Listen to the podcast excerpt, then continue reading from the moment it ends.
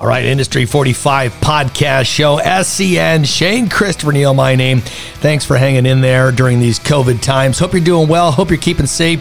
Just reminder that the Industry 45 podcast show is brought to you by Trombetta Construction Materials, 1901 Barton Street, East in Hamilton, Highway 20 in Fonthill. Thanks to Joe and his family. 25, 25 miraculous years, Trombetta Construction Materials. Uh, today on the program, had Dino McCord on this show last year in 2020. 2020. We are now in 2021. Dino is joining me from Red Voodoo, band that hails from Sacramento, California, and a bunch of young kids. And I'm not even kidding. Young kids, like teenagers. Amazing. And some great songwriting. Of course, uh, Rise Up was the first single that came out. They're influenced by Van Halen, Montrose, and let me guess, with the name like Red Voodoo, probably Sammy Hagar as well. In fact, we're going to get into this, but a little story about how Dino uh, went down to Cabo and actually made it on stage with none other than Sammy Hagar. And great young kids, great music. Of course, Tesla kind of fits in the mix here, at least Frank Hannon from Tesla, because he is now looking after this band as far as an engineer, a producer, and a guy in charge of pointing them in the right direction. And Lord knows Tesla found their way in the right direction over these many decades. So, coming up next from Frank Hannon Productions, it is Dino McCord and Red Voodoo Industry 45 podcast show, baby. Locked and loaded. The Industry 45 show with host Shane Christopher Neal. Hey, this is Dino McCord from Red Voodoo, and you're listening to the Industry 45 show.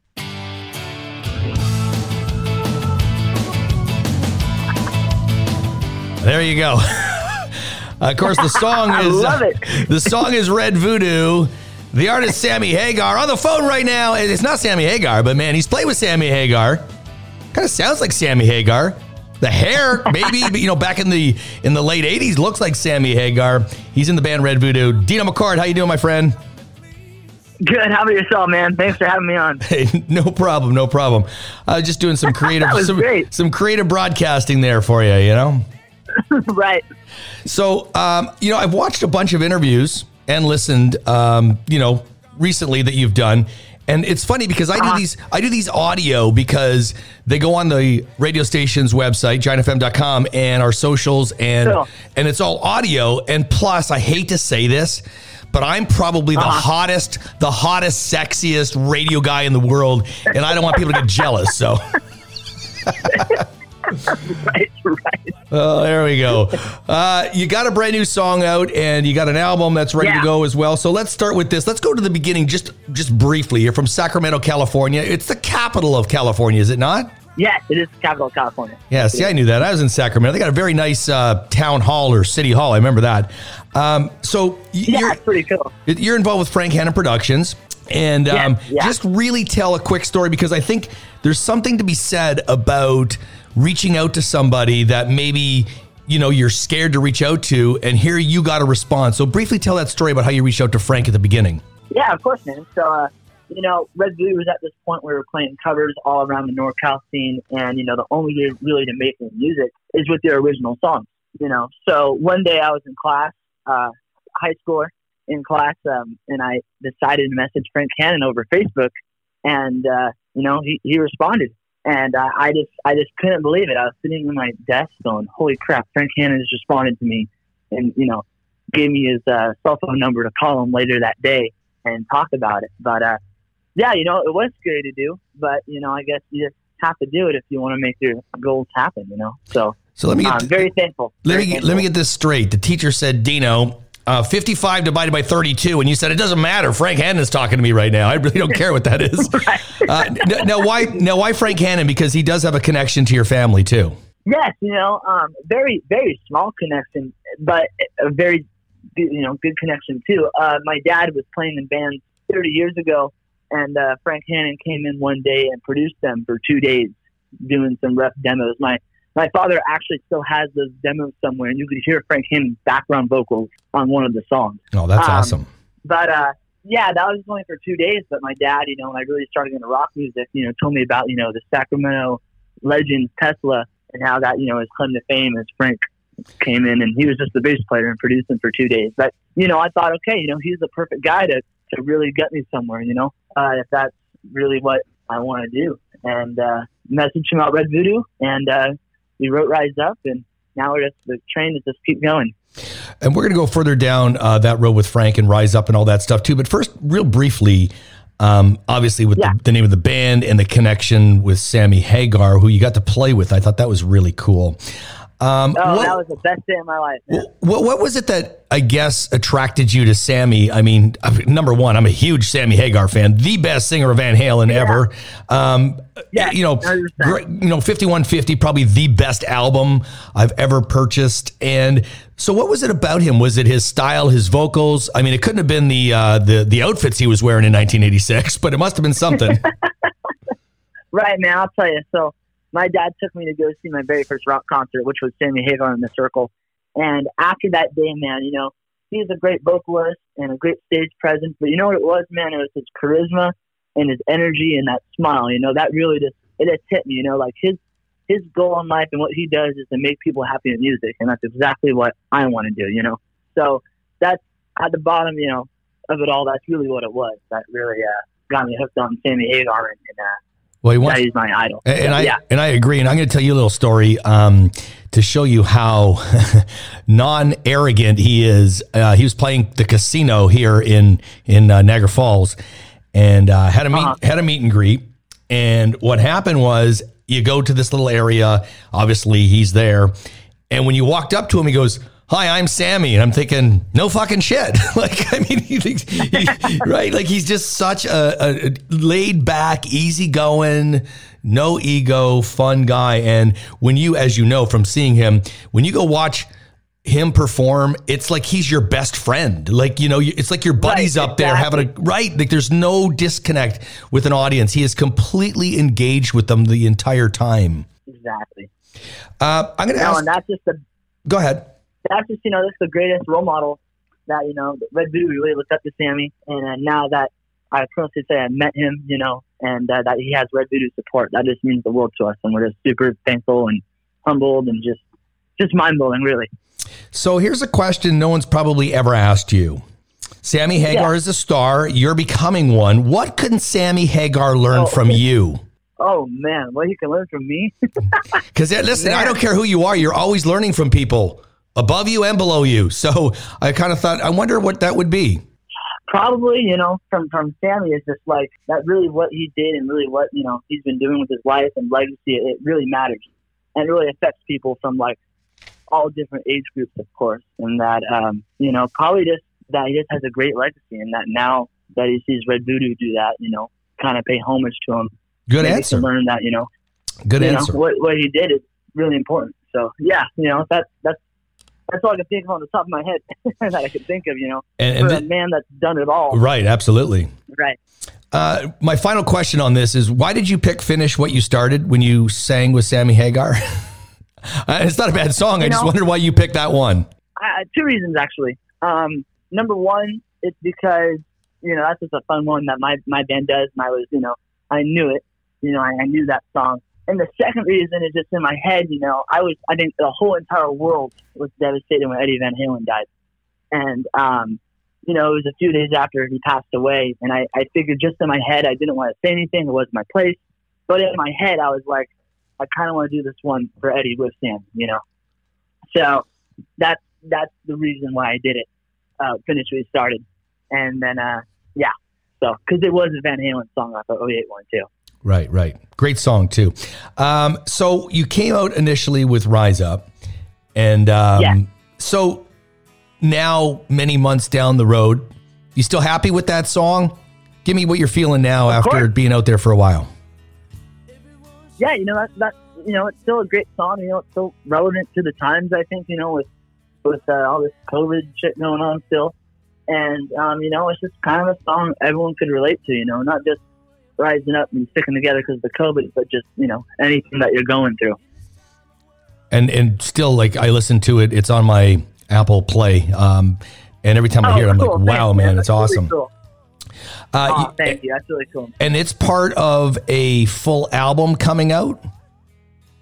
Yes, yes, we have the whole album, uh, our first debut album, um, ready to go. You know, ever since Rise Up, we've been writing like crazy. You know, there's really nothing else you can do, and just perfecting our craft and working with Frank on producing these new songs, and just really getting a good group of songs that really represent who we are, and uh, to have a killer debut album. Like you know, we wanted to be like something like the first Van Halen album when they came out, or Montrose, or even Tesla's first album. You know, something that really makes a mark, and uh, I uh, I really hope we're going to do that for and, sure. And the vocals um, in the song too. I mean, wow, like. I don't know, man. Like, Oh. it, it, just a killer, killer tune and harmonies, and you guys got your shit together. So, tell me about making the album. So, Frank was producing the album, and did he co-write a lot of songs, or did he kind of let you go and do your thing, and then kind of just you know help you out in little bits and pieces of it, or what? it was kind of little bits and pieces. You know, he, he's a, uh, you know, he's an amazing producer, an amazing mentor, and you know, there's a part like a little transition in the bridge that we get that we're stuck on or something, he'll come in and be like, "All right, you know, how about we try this?" But no, he usually, you know, us as a band, we collaboratively write, and then I got to play catch up with the lyrics always, and then, um, you know, he comes in and, and he goes, "All right, let's look at this song, let's break it down, let's analyze it," and that's the big thing that uh, Frank has taught us is that you know every part of the song really matters when, when you look at it. You know, you listen to every Tesla record, and uh, there's no part where you're like, "Huh, why is that there?" It all, it all kind of makes sense, and that's something that um, Frank has taught us for sure. That's a great lesson because I think a lot of people look for those. Maybe you know, here's I got a good chorus, so this is going to be a great song, or it's got a really cool message, and people are going to get it. But really, it's the entire package, beginning, middle, and Right. end, and all the way through, right? Because if it's just uh, a guitar solo, it's got to be catchy. If it's the if it's the chorus, it's got to be singable. You know, like there's so many components to make up a great song, and you guys have done that uh, with Rise Up and with your new song as well. But congratulations on that. Oh, thank you so much. Thank you. Thanks for putting in your playlist. That's super cool to hear. Um, so talk about Bring It Back. So that's the latest single, Yeah. and uh, t- tell us about that. Yeah, so uh, Bring It Back was actually the very first song um, we wrote as a band, you know, even before we met Frank. And uh, David and I, David Whaler, guitar player, killer guitar player, um, him and I were, were uh, talking about, you know, that, you know, we want to bring rock and roll back to our generation. We think it's just been too long, and uh, it's clearly not in the limelight anymore because it's all about the pop and rap and all the digital stuff going on.